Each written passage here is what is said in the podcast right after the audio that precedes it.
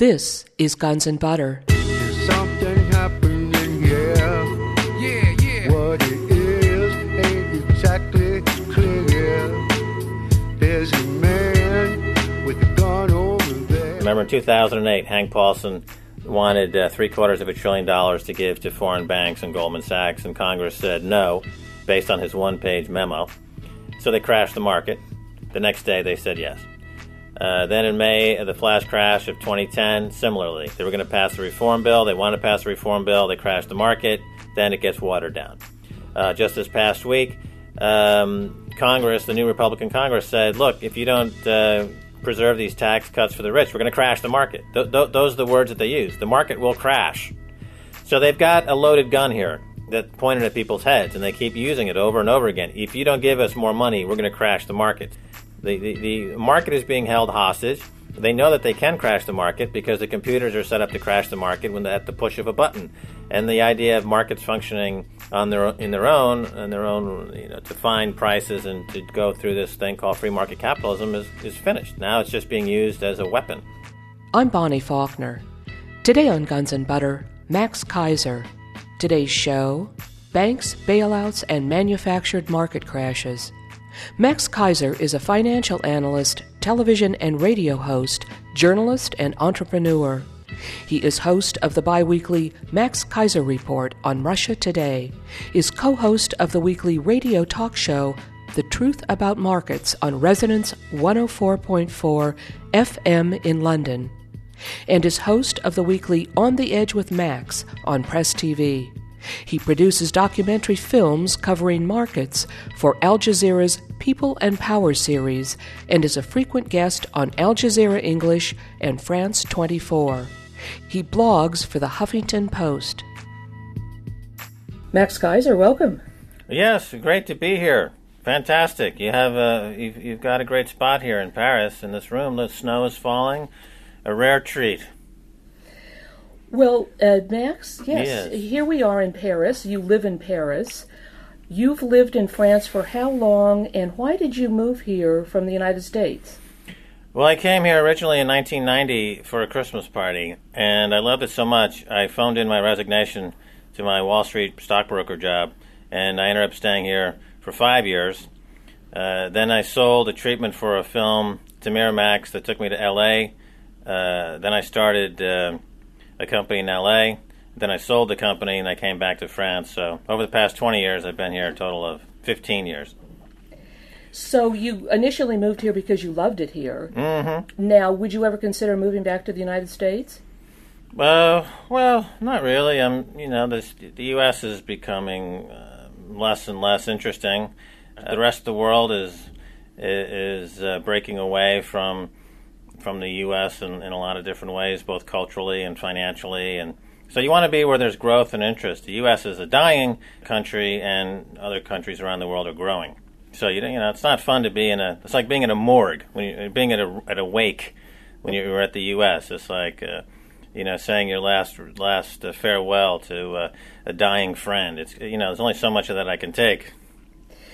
Now, with regard to your background, Max, you have a patent on software for stock trading. What about electronic high speed trading? What are the capabilities that computer program trading give the banks, for instance? It's a capability to steal. So high frequency trading, as it's called.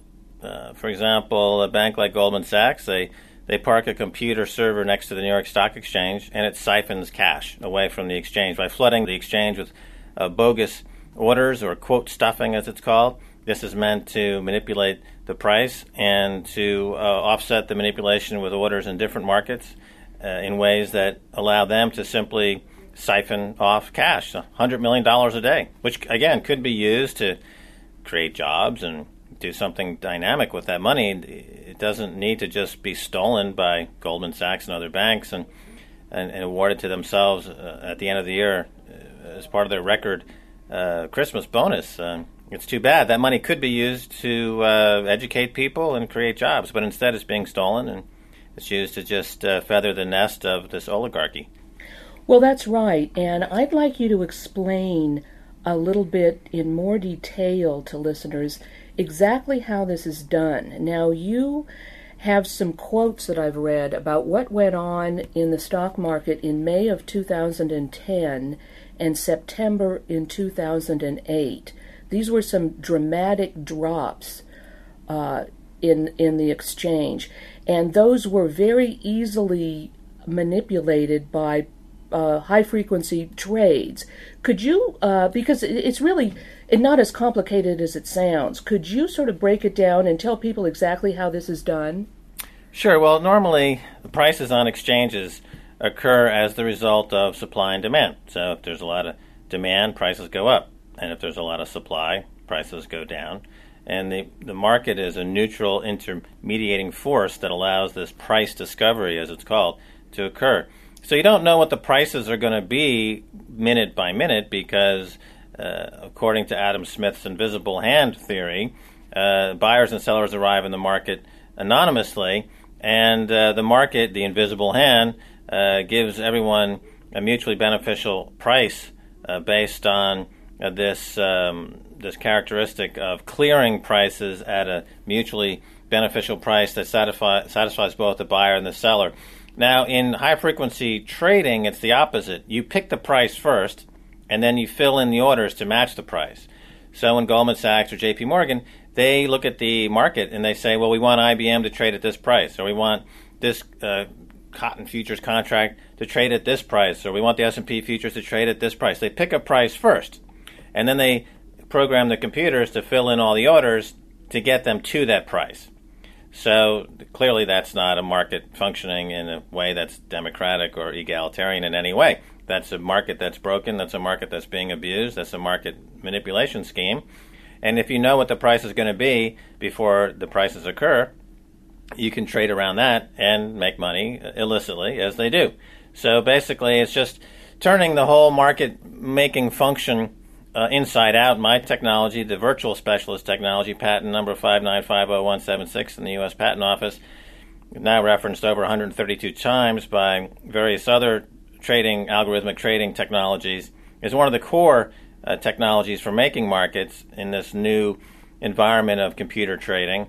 And I originally designed it to prevent this very thing from happening. Uh, that was my original intent. When I was creating uh, the Hollywood Stock Exchange, for example, I created this technology so that our traders could not manipulate prices, and I needed to be able to improve upon all the existing technologies that were around.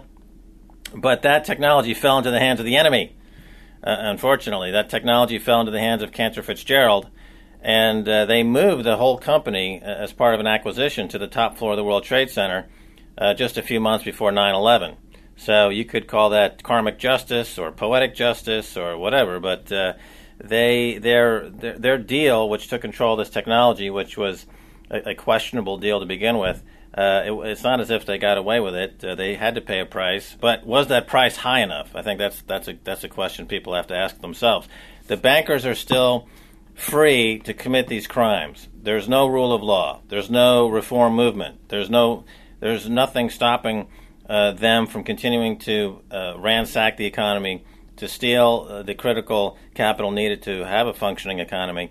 And um, there's there's very little between them and a totalitarian oligarchy state, uh, which is forming right now, and it's on a global basis.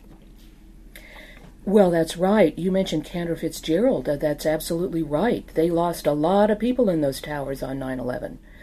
Um, yeah, and a lot of them were betting on the rumor that planes were going to be involved in a massive terror attack, which was uh, information that was circulating before the events. And you saw this, you know, when I was working on Wall Street, uh, I was mostly an options trader.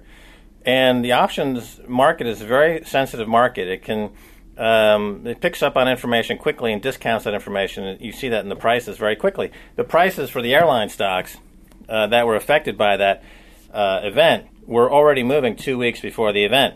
The, the, the, the, company that was clearing the trades, Alex Brown and Sons in Baltimore, uh, their former uh, CEO was working with George Tenet at the CIA in the White House as the deputy CIA director. So clearly, there's a channel of information from the White House to Alex Brown. They're trading on these options. uh, 10 times normal volume. The, prices are highly erratic. It's a telltale sign. Anytime you, this is what happens after airlines blow up, you see this type of price action. This was the first time you saw it before the airplanes blew up.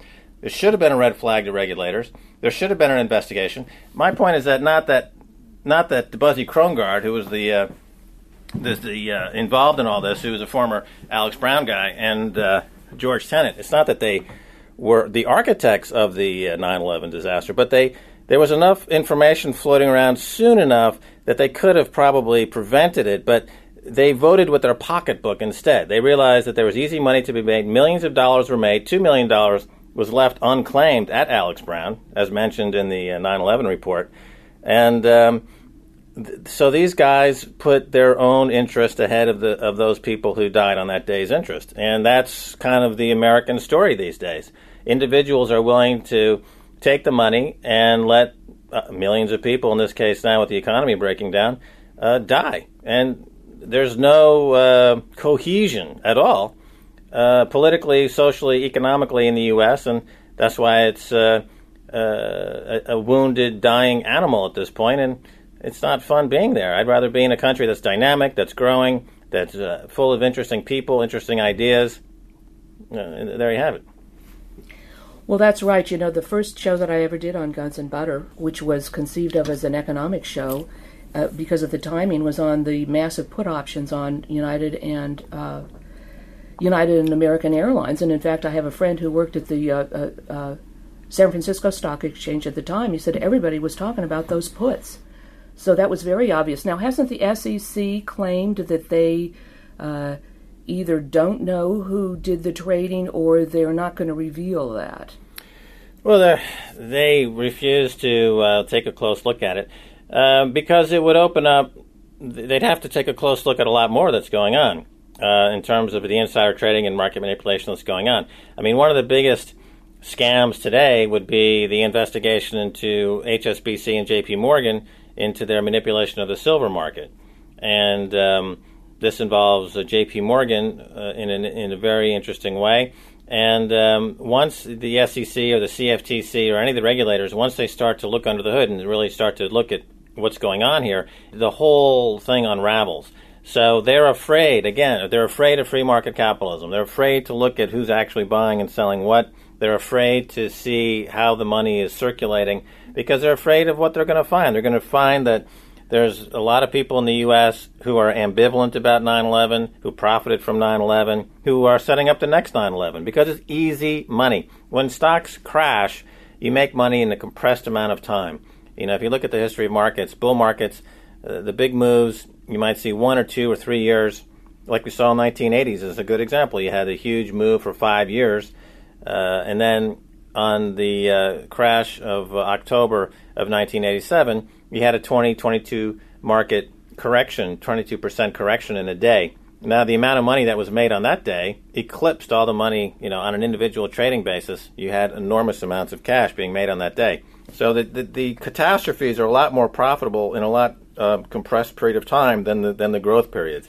And unfortunately, the people in, in the banking system in the U.S., now are so greedy that they don't care about the bull markets anymore. They just want to make a lot of money quickly by setting up these crashes. And they crash the market all the time for that reason. And it's destabilizing the country, it's destabilizing the economy. And the rest of the world realizes this, and they're taking actions to get out of the dollar. Uh, China, Russia now doing deals outside of the dollar. Uh, Brazil doing deals outside of the dollar. The growth economies of the world are trying to get out of the dollar. They realize it's a it's a currency that's uh, uh highly problematic. What was occurring in May of 2010 that led the banks to uh, manufacture a stock drop? What was the point of that? Uh, instant profits. It's just a flash crash of that period was part of an ongoing um, market manipulation scheme, and um, the, the computers are basically running themselves, uh, and uh, they realize that they can uh, crash a market quickly, uh, pocket lots of uh, cash, and move on. It, it, it's the, the, the computers are set up to be to, to steal. That's what an algorithmic trading is, is set up to do humans don't steal, the computers steal. The humans can program the computers to steal, and then the, the computers go in there and they, they, they steal. They they they rake the system. They they pull out as much capital as possible, and this is uh, undermining the economy. The economy needs capital to function, but if the capital is constantly being stolen by these computers, it can't function, and as a result, it's not functioning. It's not generating jobs. It's not generating growth, and and to replace that income, the government is resorting to nickel and diming people to death, surveying upon them, and and harassing them, and and uh, you know, stopping them at uh, on the you know anywhere that they can to to pick up some extra cash. I'm sure that the current TSA uh, scandal will result in a system where, yes, for nine ninety nine a month, you can get a pass uh, key that allows you to go through the airport without being molested.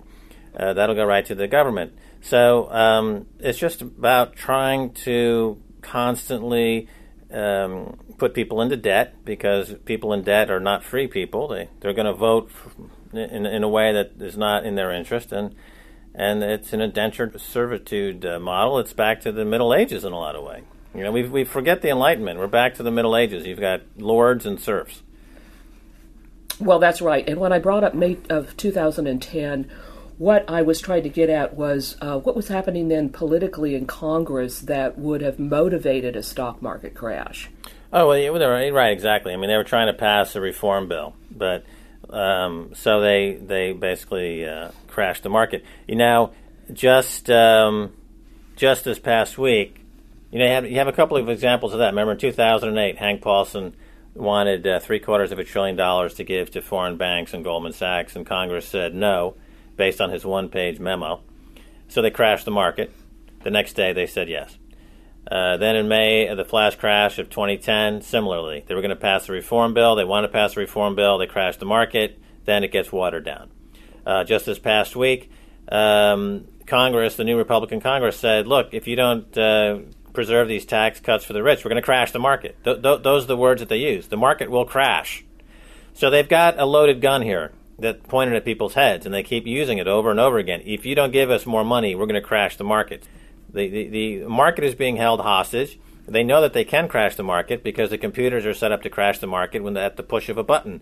And the idea of markets functioning on their in their own and their own you know to find prices and to go through this thing called free market capitalism is, is finished. Now it's just being used as a weapon. I'm speaking with financial analyst and broadcast journalist Max Keiser. Today's show Banks, Bailouts, and Manufactured Market Crashes. I'm Bonnie Faulkner. This is Guns and Butter. Well, so then you're essentially saying that the banks uh, tell the government what to do. That's the bottom line, right? Well, the banks, the bankers run everything, and they run the government pretty much. And um, there's nothing that the government does now that doesn't serve the banks in some way. Even healthcare reform you know what that served the banks and the corporations. It gave the uh, the pharmaceuticals uh, millions more customers by mandate. Prices are going up anyway, and because people are going to have to go into debt to afford to buy the the mandatory health insurance, it'll help the banks because they're going to loan the money to people to buy the these products and put them into debt. So debt is the goal, and they're doing a great job doing it. Uh, by by just putting people into greater and greater uh, amounts of debt. So, how do you view your role in the world of finance and media? You're a financial analyst with a definite twist. Where are you coming from ideologically or experientially? Well, my my point, my my my ideology or philosophy is that markets are plastic; that they can be shaped in any way you want to shape them, and the left or the liberals or the progressives never understand, never taken on board the fact that the markets can reflect their agenda just as easily as they reflect the hard rights agenda. For some reason, uh, people on the left think that the markets are immutable, that they're cast in stone and there's nothing they can do to change it, and they're going to try to reform the system by doing everything but reforming the markets, which is like going to you know, a gunfight with a knife. Unless you're willing to reform the markets themselves, you will never, ever, ever win. And markets and the whole pricing and the way is completely malleable. Ever since 1971, since the U.S. went off the gold standard and we went into a fiat currency system, the prices are are just basically the result of propaganda. So if the left had the right mix of propaganda, they could just as easily move markets in their direction as the right does. But th- it's funny when I speak to green groups, you know, the like um, the uh, Green Greenpeace, for example. I was working with them for about a year, trying to get them to um, to, to take a, an approach that was more based on banking than anything else, because the banks are the root of all the uh, the corporation's ability to do things that Greenpeace is protesting against. And when I explained to Greenpeace that, look, you've got 100 million euros in cash sitting in a bank, the bank lends that money to corporations that you're fighting against to do the very things that you're trying to fight against. And that that's a problem. Or when you go into Exxon and you say, here are the 10 things you're doing bad, Exxon just buys insurance against those 10 things, and to pay for that insurance, they lower their operating standards and cause more problems. Had you, had you not said anything, the, the net result would have been a much cleaner environment. So unless you take on the, the economics and the finance of this the, in this equation, you, you're you're just making it worse.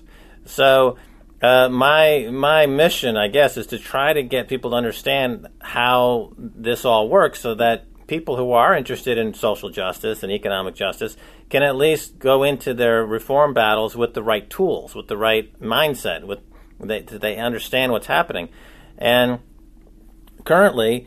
Um, the the campaign to crash J.P. Morgan and buy silver fits into this because uh, it is now well understood that you have a group of financial terrorists uh, led by J.P. Morgan and Goldman Sachs, and uh, the soft underbelly for J.P. Morgan is that they have sold about three billion ounces of silver that they don't own. So they're they're naked this position. They don't have this silver in stock to deliver now, by people around the world buying silver, taking physical delivery of silver, uh, and forcing J.P. Morgan to cover that position in the market, uh, J.P. Morgan stock will go will uh, go to zero. It'll crash. It'll be blown apart. And this is a, a very worthwhile uh, goal because um, you would thus be decapitalizing probably the worst of the financial terrorists. And uh, this campaign has caught on around the world. You've got, it's gone viral.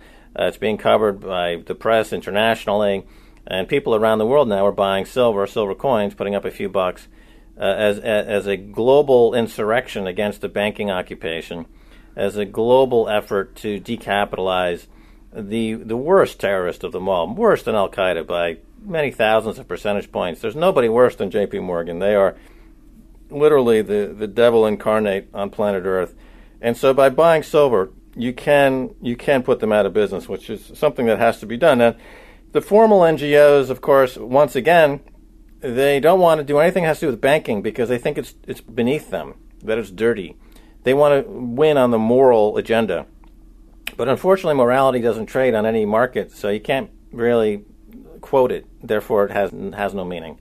But uh, the rest of the world, who's not part of any NGO, uh, is saying, okay, we're just going to take this effort on ourselves. Uh, we're going to use our collective buying power uh, and and take hundreds of millions of ounces of silver off the market, and we're going to crash the sucker. Uh, and its um, price of silver just hit another new 30-year high. J.P. Morgan stock is, you know, is, is listless in the water. It looks very fragile. Um, and, and, so this is a campaign that uh, is working. So, Max, you're encouraging everyone to buy silver in order to crash J.P. Morgan, right? Exactly. They're na- they're naked shorts. That's right. Well, with regard to your remarks about the left, the so-called left anyway, is not dealing with the markets, but there are always markets, right? Regardless of what system you're living under. I mean, what about socialism? Yeah, this, the capitalism is not the problem um, because um, the capitalism is simply um, the try, the attempt to match up risks and rewards in the economy so that you don't have uh, any uh, imbalances and you have a shot at some kind of um, economic justice and social justice. And what we have in the U.S. today is not capitalism. This is what, for example, Michael Moore's film was was glaringly missing the point because it was capitalism a love story, and he was talking about capitalism. But America doesn't have capitalism. America has corporate welfare. America has uh, a system that's capitalism means, for example, that there would be uh, the risks and the rewards in the economy would be roughly equal. But we don't. You don't have that in the, in the United States. If a bank makes an error, the government bails them out. That's not. They're not taking any risks. If you're making money without taking any risks, if you're borrowing money at close to zero, you're making uh, highly leveraged bets, and then you're manipulating the market to make those bets pay off. And when your manipulations occasionally go awry, the government bails you out. That's not capitalism. That's not a risk and reward balanced system. Uh, that is uh, a kleptocracy. And so Michael Moore's film really aimed much too low. You know, he, he, didn't really get into the fact that the, the actual weapons of mass financial destruction that are being used by banks to commit economic terror, which I think would have been more of an you know precise look at what's going on.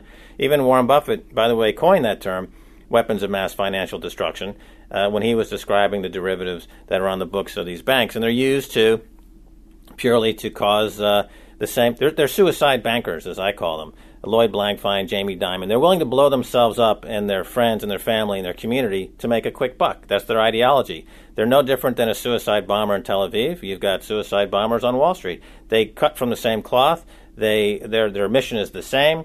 Uh, they believe they're doing God's work. They misquote some text. In this case, uh, the suicide bombers on Wall Street, they misquote Adam Smith, just like the extremists in Islamic culture would misquote the Quran and they're financed by the same guys. Remember, Osama bin Laden is a yuppie punk, uh, you know, equivalent to Jamie Dimon. He is the Jamie Dimon of of uh, Islamic extremism, and Jamie Dimon is the Osama bin Laden of market fundamentalism. These two are the two sides of the same coin, except Jamie Dimon's a lot worse. He's a lot more dangerous. He does a lot more damage, and therefore crushing the stock of J.P. Morgan by buying silver is really uh, a great way to restore some kind of economic balance in the system. And, you know, I'm not on the left, I'm not on the right. I'm in the middle. I'm just a market maker myself, a kind of an ideological market maker. And what I've, what I've observed is that the left refuses to fight on a level playing field. They're constantly selling themselves short. They're constantly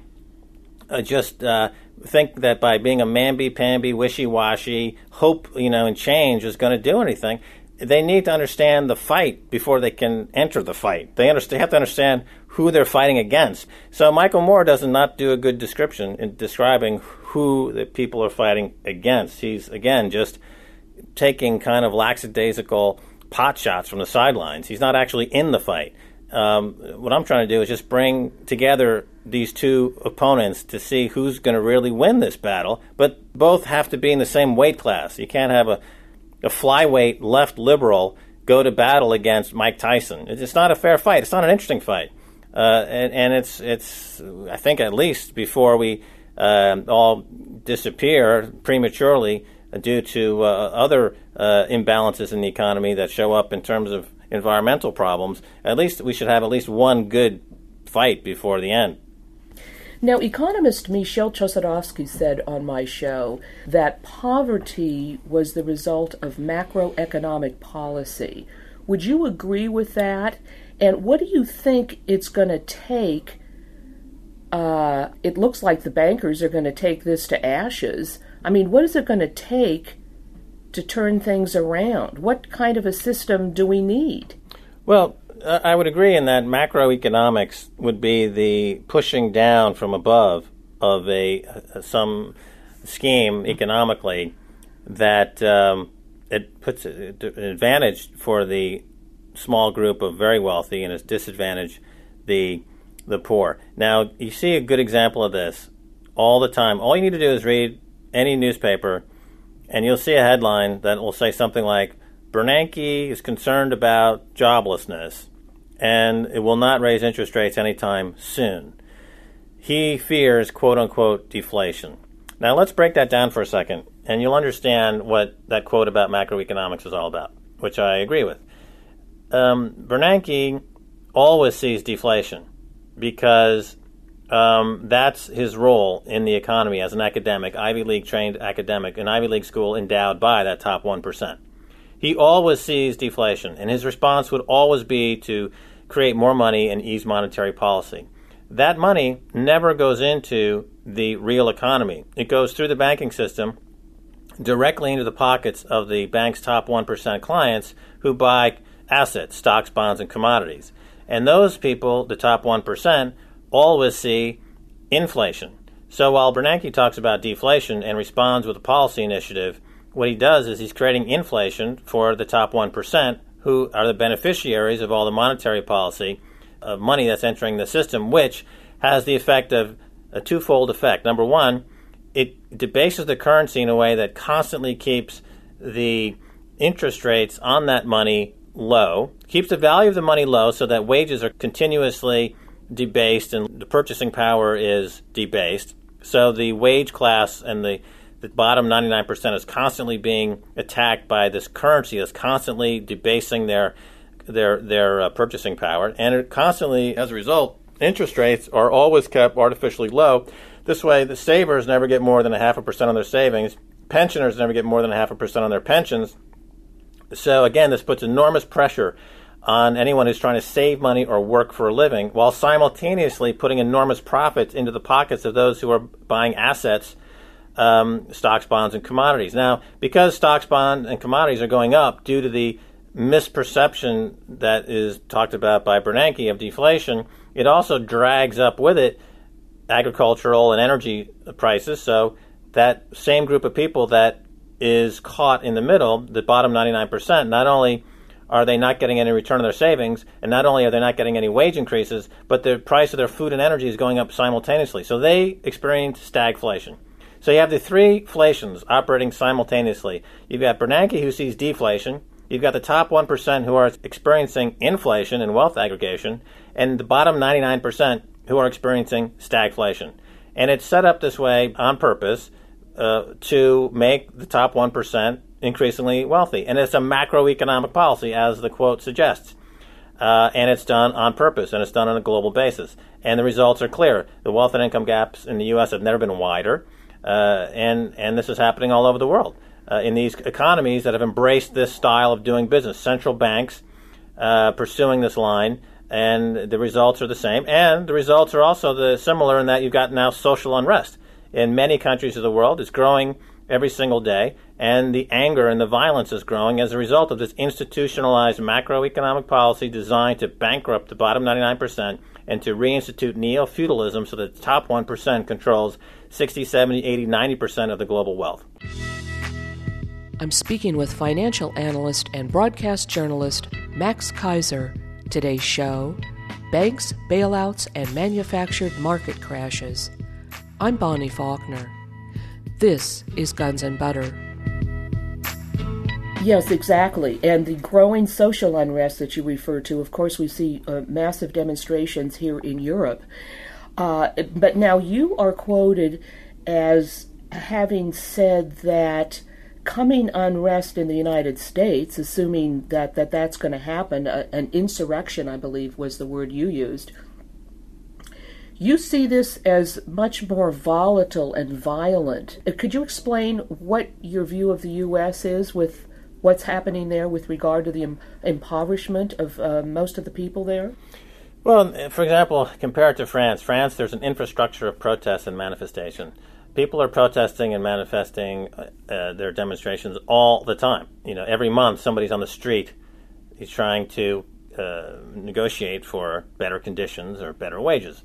So the infrastructure is in place, and so they there's a routine. You know, the cops come out, they stand along the road, the people protest, they they strike, the metro stops working, and as a result, um, you know the the workers, the the the average folks here in France have been able to maintain a very high quality of life, very high standard of life, and the um, the government lives in fear of the people and the people like that since going back to the days of the French Revolution uh, and the Reign of Terror, uh, which was a very potent demonstration of what the people feel when the potentates get a little bit too uh, high and mighty. They simply cut their heads off.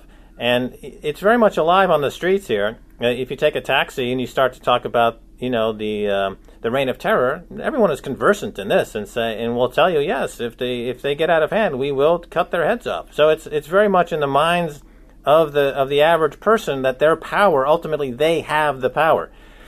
Now in the states, the people live in fear of the government. So it's the complete opposite uh, that you have in, in the states. There's no infrastructure of protest. There's no infrastructure of manifestation. The uh, the entire uh, union system has been gutted. Uh, wages are destroyed. Uh, people who actually fight for decent living are mocked, uh, and and by the mainstream media, which of course is owned by the same corporations. And so, therefore, when it's time to push back, as it always is, there's always a dynamism between the power and the powerless the powerful and the powerless. There's always going to be conflicts. And in Europe, this dynamic is understood, and, and so the potential for really dangerous, violent confrontations is minimized because both sides understand their role.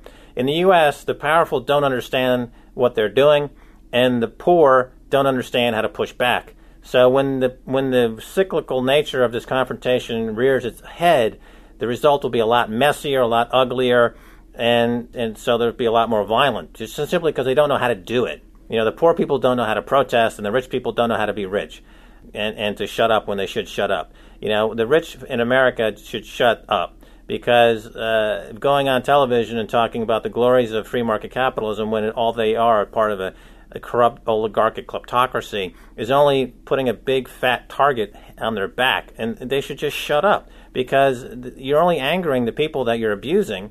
And you know uh, it's not going to end well if you just if you know you have to learn how to be rich. I mean this is the thing about americans is it's a very young country it's a very young aristocracy the aristocracy in america is very new to the world and they really don't know how to handle their wealth uh, so i i say i predict that it, much of it will be taken away what about the current financial crisis in Ireland and the coming crises in Portugal, Spain, etc., where the governments are under incredible pressure to slash budgets and hand over assets like pension funds to foreign banks?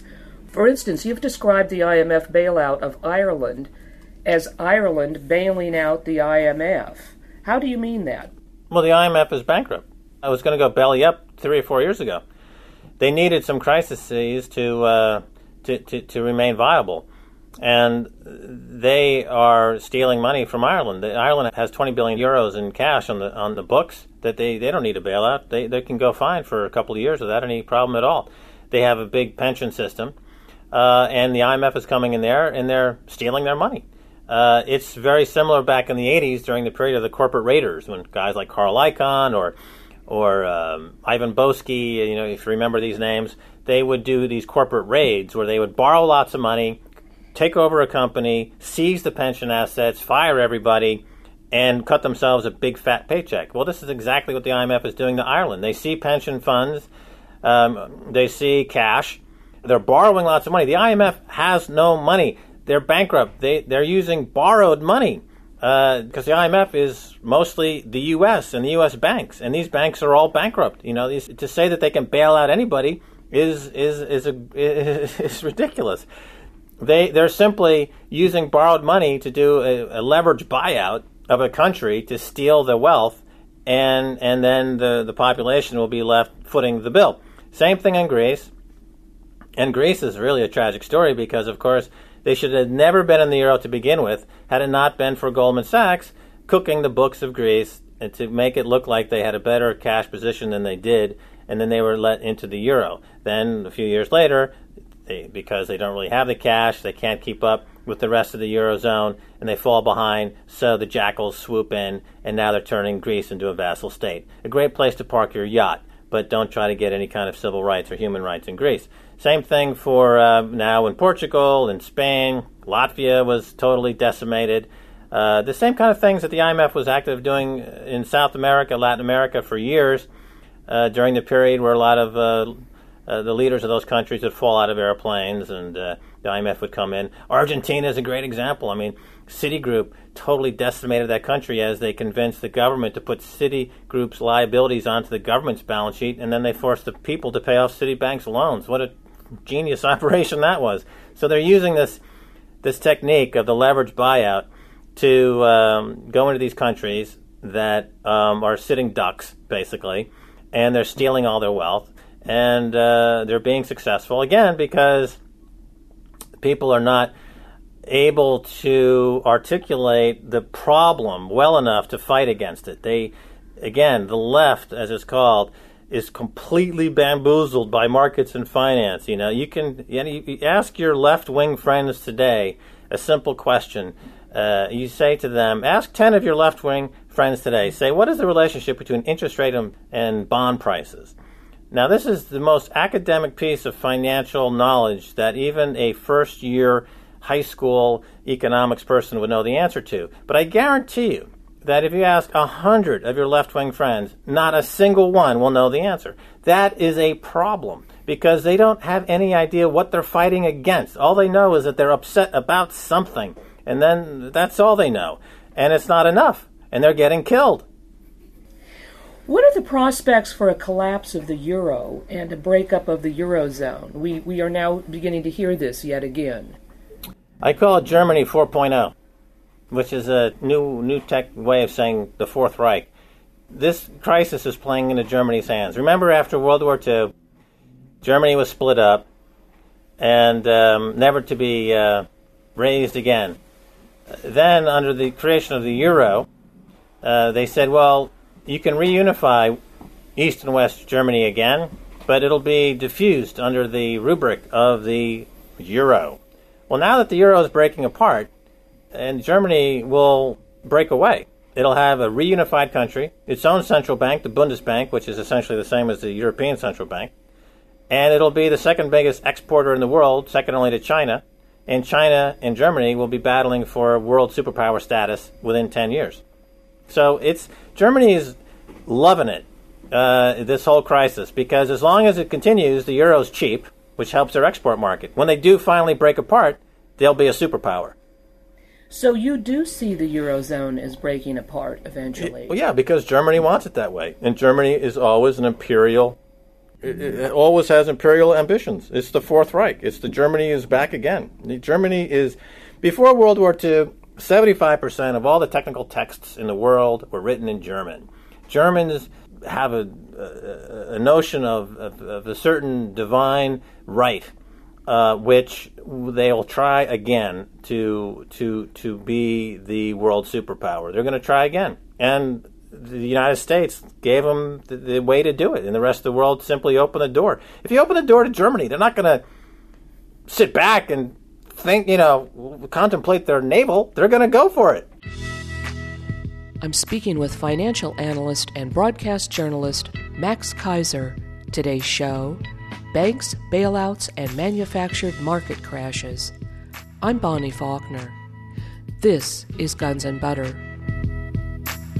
What about the incredible bailouts of U.S. and foreign banks by the Fed, secretly amounting to over 20 trillion? What can you tell us about the Fed itself? I mean, they're the ones that do what? Manufacture the money, right? Or the credit. Well, the Fed, you know, it's uh, as Ben Franklin said. One of the reasons why America broke away from the British Empire was the Bank of England. The Bank of England is a usurious, uh, co-opting organization that was undermining the colony's ability to economically grow. And the Constitution expressly forbid the use of any money that wasn't gold and silver and put a, a lot of uh, firewalls to prevent anything like a central bank from coming into existence because it's a menacing force to the economy. You you want to be able to coin your own money for your own people. You don't want to you don't want to outsource your money creation to a third party, especially when that third party is aligned with foreign interests. Uh, that doesn't make any sense. I mean, America doesn't outsource its nuclear weapons program to the Chinese or the Iranians, why would America outsource its money creation program to the Europeans and the Russians and the Japanese and everyone else around the world vis a vis the Federal Reserve Bank? It's not an American bank. Federal does not refer to America. Federal Reserve is as American as it's like Federal Express. It's just a brand. It's not. It's not a federal organization. It's a third party, internationally owned uh, lending facility meant to undermine the dollar in ways that help only the constituents of the Fed. So the fact that the Fed engineered a bailout of its foreign interests was a mandate, of course, by the foreign interests, who still look at America as a colony. America is still a colony. That's what this crisis has revealed. The Revolutionary War of 1776 was a, a washout. It did not produce independence, as some imagine. Uh, obviously, if the Fed is bailing out foreign banks with Americans' money, what do you call that? That's called a colony. American is still a colony. You got 50 uh, colonies now under the American slash global banking flag instead of 13. But it's a colony. Therefore, we need to restage the independence movement and restage the Revolutionary War for independence because it, it didn't work the first time. That was a big washout. When's the real revolution coming? Because the, the first one was a, was a damp squib. Right, and when you say the constituents of the Fed, you're talking about all the other banks, right?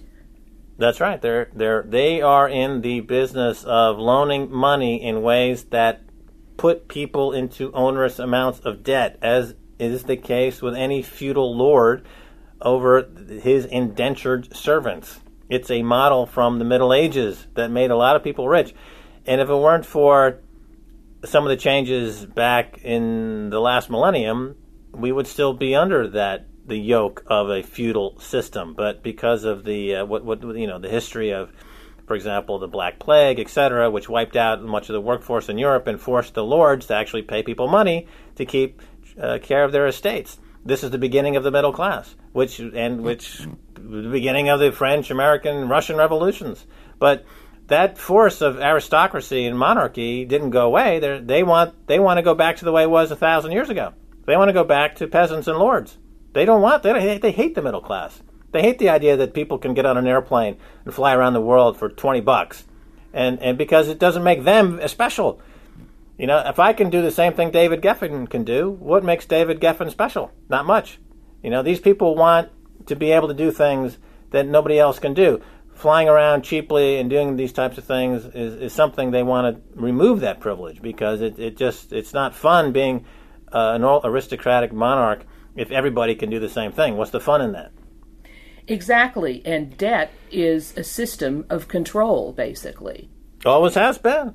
Always has been, and this is again the uh, the American Revolution. Uh, they didn't want a central bank. To get back to the central bank, there wasn't a central bank in the U.S. until 1913. Then, during a lame duck end of the year session, they brought in the central bank in 1913. Uh, shortly thereafter, they started having financial calamities. They had a big one in 1929, the collapse of the stock market, a direct result of the creation of the central bank in 1913. And um, and it's been uh, a systematic picking away at the underlying financial strength of the Constitution ever since 1971. Nixon, who can no longer afford to uh, bomb the the uh, Vietnamese, uh, closed the gold window to, to renege on his international debts. Uh, this brought in the hyperinflation of the uh, late 70s and early 80s, which of course was another period of massive wealth creation, substituting the petro petrol dollar for the gold-backed dollar but the integrity of the system continued to degenerate. Then you had the um, listing of formalized options trading in the 70s and gaining strength in the 80s and 90s. The options volatility formula, which was created by Nobel Prize winning economist, which is like the equivalent of, uh, of the E equals MC squared formula for matter and energy, is the options pricing volatility formula separating risk from reward. So with options, you can trade risk separately from reward, just like you could the nuclear bomb. You can uh, separate energy from matter. And this, armed with this technology, is the basis of all algorithmic trading, so that any computer can go into the system, figure out the reward, take it, and leave the risk. The risk then becomes socialized, or it becomes um, distributed over the masses who can't afford it, who have to go into debt to pay for it. And this is how, through using computer programs, there's been this wealth confiscation uh, period resulting in the reemergence of an entrenched kleptocratic aristocracy, which knows only one uh, deterrent. And it was played out in France here in 1889. It's called the guillotine. Can you explain the foreclosure scandal or mortgage gate? For instance, Uh, what was the Bank of America up to? I mean, how deep does the fraud go? Well, the foreclosure foreclosure fraud is is an interesting one because it's it's it's fraud taken um, to the point of an assembly line. Remember, uh, Henry Ford famously created the uh, the assembly line, and the um, masses could afford cars. You know, Bank of America, Wells Fargo, and these other banks created a, an assembly line of fraud.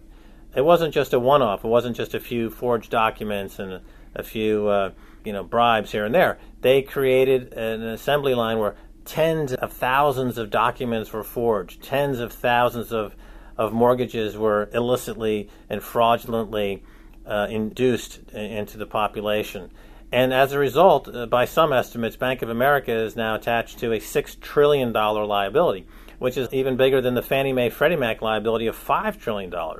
Remember, the U.S. has 14 trillion in debt, but if you add the Fannie Mae and Freddie Mac liability, which is off the balance sheet, but why? I mean, they're still owed this money. That's that's five uh, plus 14, so you've got uh, 19 trillion in uh, in debts plus six trillion in this uh, Bank of America foreclosure debt. So it's 25 trillion actually in debt that the U.S. has, not including the unfunded liabilities of Social Security and Medicaid, which is another 50 trillion in debt. So the U.S. has 75 trillion in debt. Uh, the economy is 11 or 12 trillion in size.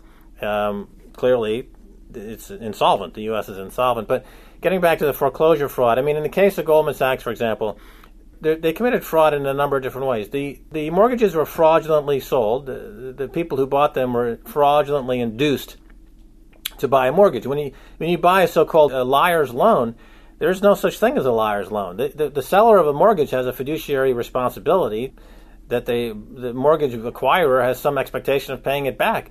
To to be involved in a transaction like this is malfeasance on the part of the financial institution. It has nothing to do with the person taking on the mortgage that's not the problem here. The problem is fraudulent inducement. Okay, it's like uh, going into court after a woman's been raped and saying, you know, she asked for it. That's not a that's not a defense. If somebody ties somebody down and rapes them, the defense can't be that she asked for it. If somebody like Goldman rapes a, a homeowner with a fraudulently induced mortgage, their defense can't be, well, they asked for it. No, that doesn't work. So that was a fraudulent. Then they took this fraudulent uh, paper and they bundled it up into a mortgage backed security and sold it to banks around the world. That's another piece of fraud.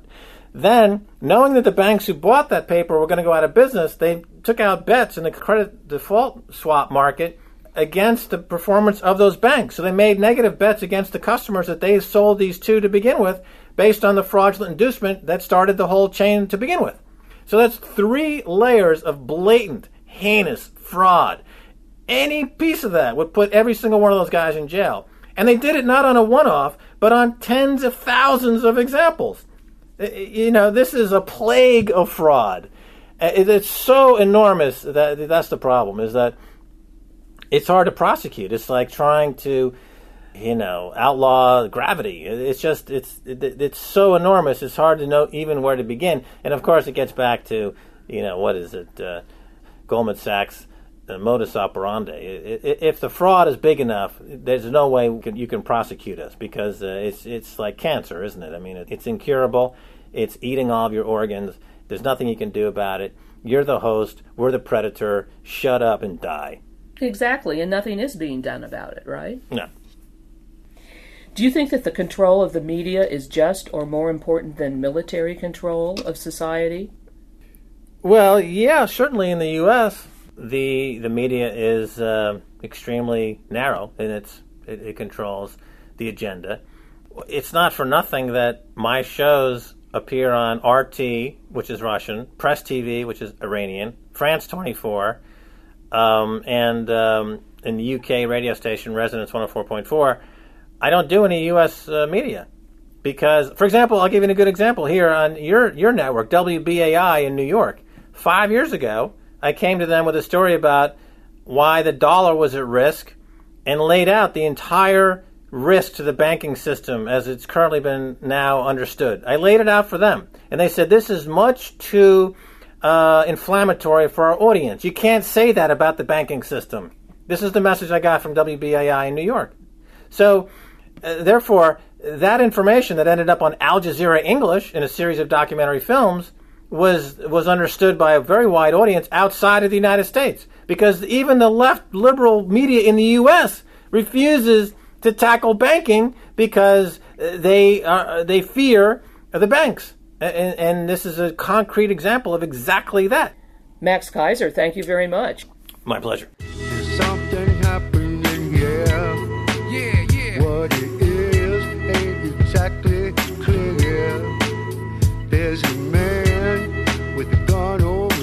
I've been speaking with Max Keiser. Today's show has been Banks, Bailouts, and Manufactured Market Crashes. Max Keiser has been involved with markets and finance for 25 years. He started his career as a stockbroker on Wall Street. Max Keiser is the inventor of the virtual specialist technology Prediction Markets and Karmabanque. He is the creator, co founder, and former CEO of HSX Holdings, Hollywood Stock Exchange, later sold to Cantor Fitzgerald. He is the host of the biweekly Max Keiser Report on Russia Today, is co-host of the weekly radio talk show The Truth About Markets on Resonance 104.4 FM in London, and is host of the weekly On the Edge with Max on Press TV. He produces documentary films covering markets for Al Jazeera's People and Power series and is a frequent guest on Al Jazeera English and France 24. He blogs for the Huffington Post. Visit his website at maxkeiser.com. That's M A X K E I S E R dot C O M. Guns and Butter is produced by Bonnie Faulkner and Yarrow Mahko. To leave comments or order copies of shows, email us at blfaulkner at yahoo.com. That's B L F A U L K N E R at yahoo.com. Visit our website at www.gunsandbutter.org. That's gunsandbutter.org.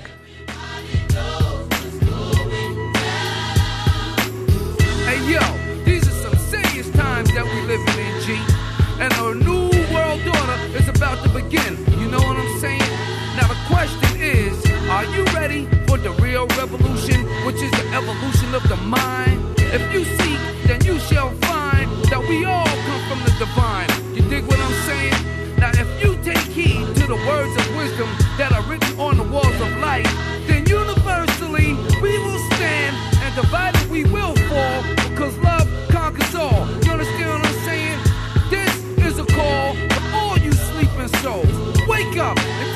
control of your own cipher and be on the lookout for the spirit snipers trying to steal your light. You know what I'm saying? Look what's inside yourself for peace. Give thanks, live life, and release. You dig me? You got me?